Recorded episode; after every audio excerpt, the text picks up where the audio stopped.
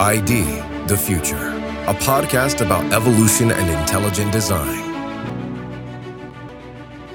Greetings, I'm Tom Gilson. We all know that science has done the world enormous good. Unfortunately, there's a whole range of ideas that have gained tremendous traction and advantage by hitching a ride along with science in all that it has accomplished. And today on ID the Future, we'll hear about some of those ideas. It's the first part of two that we'll present from a panel discussion presented at an insider briefing given to scientists, scholars, and supporters of the Discovery Institute's Center for Science and Culture in August of 2022. Our host is John West, who will both speak and then also introduce the second panelist, Dr. Richard Weikart.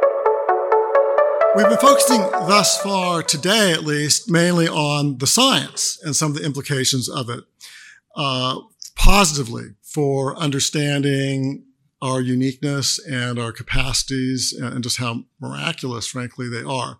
For this session, we're going to go back to sort of the topic of, well, how does this impact the culture if science goes astray? And because it, we're the Center for Science and Culture. So we're going to be dealing with some really, uh, in some sense, very practical and things that really impact the real world. And, and there's a long history here of science and its interaction uh, with culture.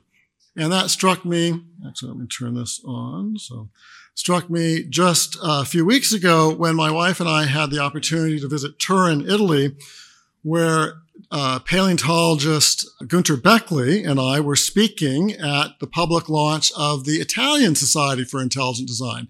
Uh, they had been wanting to have a launch uh, since 2020, but some of you may remember 2020 wasn't the best time, especially in Italy, let alone here, to do an in-person event. Now, Turin is probably the best known as the repository of the famous sort of Shroud of Turin, uh, but it also has a very storied history in, in dealing with science and culture. In fact, sort of tragic history. Uh, in the late 19th and early 20th century, it was the location of a number of human zoos where non-European uh, peoples were put on public display as lower stages of the evolutionary process.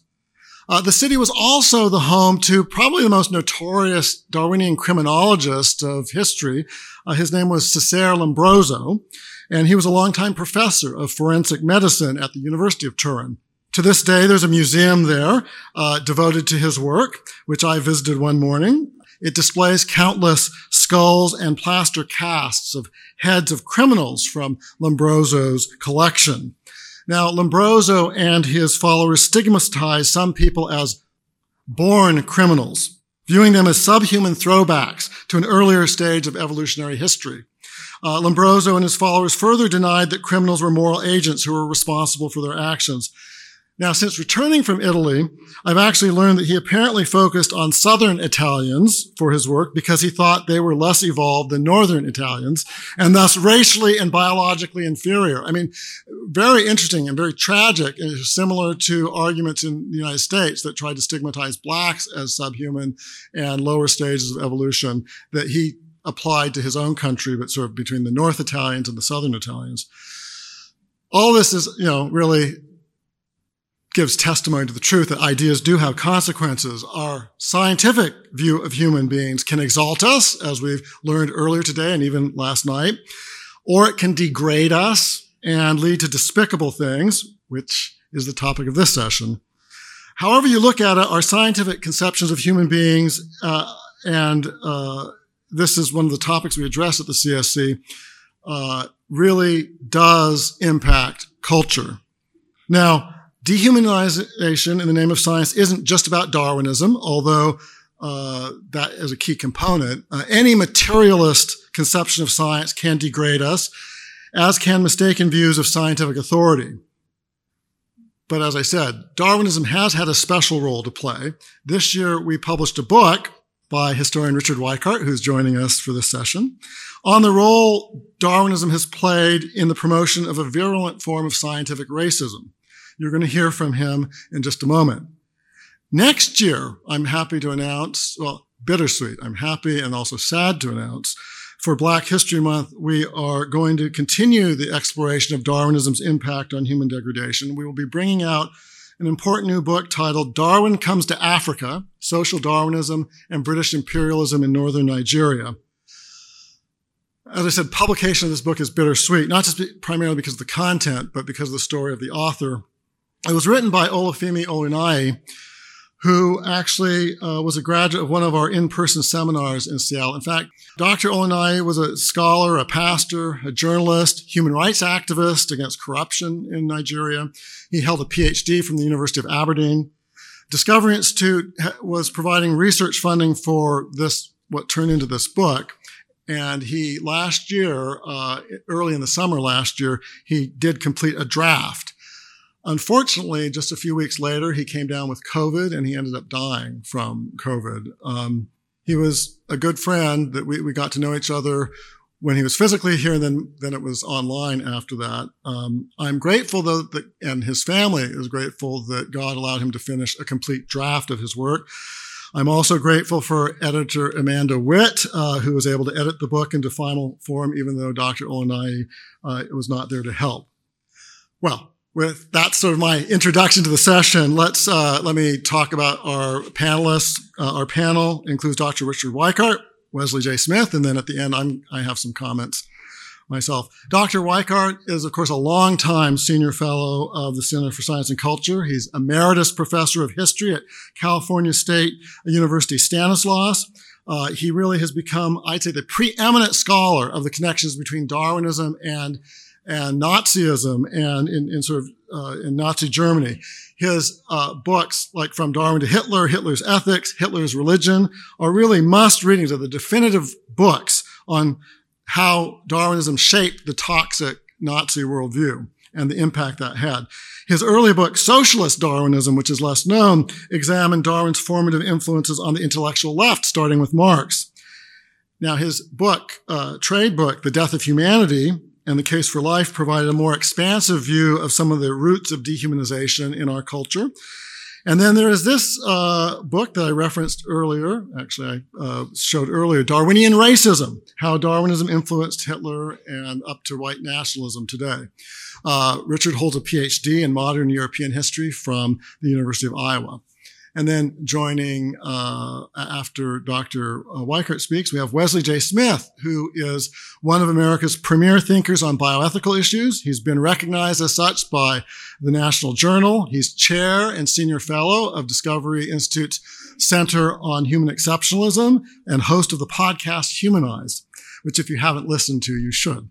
Uh, it's fascinating. He may mention that. Wesley isn't formally a part of the CSC, uh, but I'm happy to say that the CSC provides support for him in his work. And so if you've supported the CSC, you have actually helped make Wesley's work possible. Uh, he's the author of over 14 books, such as Culture of Death and The War on Humans. Countless articles, hundreds, if not thousands of articles, has been interviewed by hundreds of media outlets, including Good Morning America, CNN, Anderson Cooper, CBS Evening News, Fox News, C-SPAN, too many to list. So with that, Dr. Weikart will speak first, and then uh, Wesley Smith, and then I'll round it up, and then we'll have time for Q&A. So let's give a warm welcome to Dr. Weikart. Thanks, John. Am I on okay? All right. Okay. I'm going to be talking today about just one facet of what I present in my book, uh, Darwinian Racism, How Darwinism Impacted Hitler, Nazism, and white nationalism. I'm going to look at the white nationalism issue uh, today. And it's kind of remarkable if you look at what's been written about white nationalism uh, recently, especially among scholars. A lot of it has focused on the role of Christianity uh, and its relationship to white nationalism. Uh, there's been a number of books just this past year. Uh, well, 2021, in fact, there were three major books, as well as other ones too, one was called The Bible Told Them So, how, South Evangel- how Southern Evangelicals Fought to Preserve White Supremacy. And this is a kind of refrain you hear too on things like NPR. In July 2020, they had a report that was called this, White Supremacist Ideas Have Historical Roots in U.S. Christianity. However, if you start actually examining what right, white nationalists have written, what you start finding is that white nationalists today do not generally consider themselves Christian. There are a few that might, and there's some debates among some of them about that issue.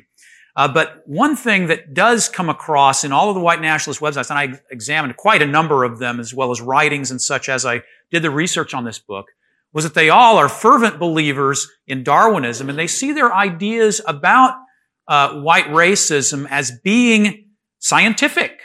And they promote that idea uh, pretty strongly.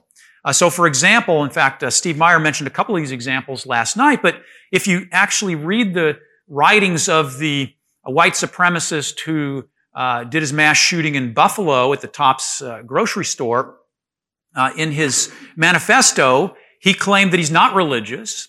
He claimed that he's committed to science and rationality. Uh, and he argued that races arose through biological evolutionary processes, uh, that there were subspecies that would diverge and such. Uh, and so it was based on variation within species. And he thought that this variation was not only physical, but it was also mental uh, and even moral traits uh, were different between the races because of the uh, evolutionary uh, changes that took place. He claimed that the white race has higher intelligence, blacks have lesser intelligence, and he also claimed that uh, blacks have a higher tendency, a biological tendency, biologically ingrained tendency uh, to crime and rape and such, building upon evolutionary uh, ethics uh, uh, ideas. And this is not an isolated example. In my book, uh, I bring in example, many examples uh, in the last chapter of it, in the post-Nazi period, of people who identified either as neo-Nazis or as white nationalists or as alt-right, which are over, these are all overlapping categories in any case.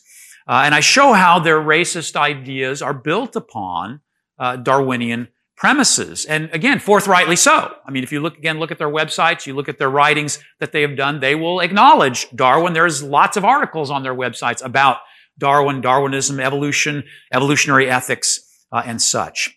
So I can only give you a couple of real quick snapshots here today. Uh, but Richard Spencer, who maybe many of you have heard of, uh, who was a, a leading figure in the alt-right movement. He got a little more press about five or six years ago than he's been getting recently. Uh, but Richard Spencer, one of the leaders of the alt-right, uh, very forthrightly based his ideas about racial differences on evolution. He said this, group differences exist as consequences of evolution by natural selection. And then Spencer also said, quote, racial differences are a natural and normal consequence of human evolution. And then he also made this very interesting assertion, which is also a fairly commonplace among white nationalists. He said, quote, the preference for one's own race is a product of our evolutionary history.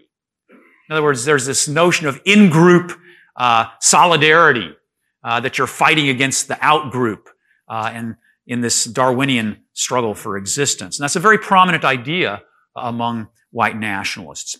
In fact, there's this very interesting book uh, that was actually published originally in 1896 by a uh, person named Ragnar Redbeard, which is actually a pseudonym. We don't know actually who published it. Uh, but the book is called Might is Right, and it's very popular on white nationalist websites. There's actually a PDF available on one white nationalist website. At least there used to be. Again, I'm, I haven't kept track of this in the last few years, but since I, when I, when I was doing my research, it was available there. Other white nationalist websites were selling the book, uh, and many of them were recommending it. Uh, and this book, Might is Right, the subtitle is Survival of the Fittest. And this book, Might is Right, is one of the most incendiary pieces of social Darwinist literature that I have ever read. And I'm an expert on social Darwinism. So that's saying something. Uh, it's incredible the way he tries to stir up people to, you know, take, participate in the struggle for existence. Uh, and again, based upon uh, his notion of racial differences. Uh, and when we're talking about ideas having consequences, uh, just before uh, the Gilroy Garlic Festival in 2019, uh, a young man posted to his social media that everyone ought to read this book, Might is Right. After posting that to his social media, some of you may remember that he went and sh- did, perpetrated a mass shooting at that Gilroy Garlic Festival in 2019. And this is not the only mass shooting. Uh, uh, in fact, Steve mentioned the Columbine High School massacre, uh, where Eric Harris, uh, on Hitler's birthday, by the way, that was the day that it took place. Uh, so there was a Nazi connection there. Uh, but as he was perpetrating this mass murder, he was wearing a T-shirt that said "Natural Selection." So, and in his in his journal, which I've read extensively. Uh, he made all sorts of comments that made clear his commitment to uh, Darwinism and natural selection. One of the things he said that sort of gets at the way that this erodes ideas of morality, which has been an important theme in a lot of my scholarship, looking at the way that Darwinism has uh, impacted uh, moral and ethical thought. Here's one thing that Eric Harris said, quote, just because your mommy and daddy told you that blood and violence is bad you think it's a law of nature? Wrong. Only science and math are true. Everything, and I mean everything else, is man made. So ethics and morality is all, there's no object, objectivity to ethics and morality, thus, in his worldview. Now, one of the questions that I get sometimes when I bring out these issues of the connections between Darwinism uh, and, uh, excuse me, between white nationalism and Darwinism is, is white supremacism. People will object by saying this is just a misinterpretation or a distortion of Darwinism. Well, actually, no, it's not a distortion of Darwinism. The very first chapter of my book, I look at Darwin's own views. And Darwin was very intensely racist. And Darwin was favoring certain races uh, to triumph in the uh, struggle for existence. In fact, he, he thought British imperialism was a case study in the Darwinian struggle for existence among humans. Here's what he said in The Descent of Man. At some future period, not very distant as measured by centuries, the civilized races of man will almost certainly exterminate and replace throughout the world the savage races. And it's very clear from the context of that, as well as other of Darwin's writings, that he thought that was a good thing. He thought that this was going to bring about human progress through uh, the struggle for existence. So for him, racial extermination is just a natural process, not anything we need to moralize about. Another reason why it wasn't just Darwin, too.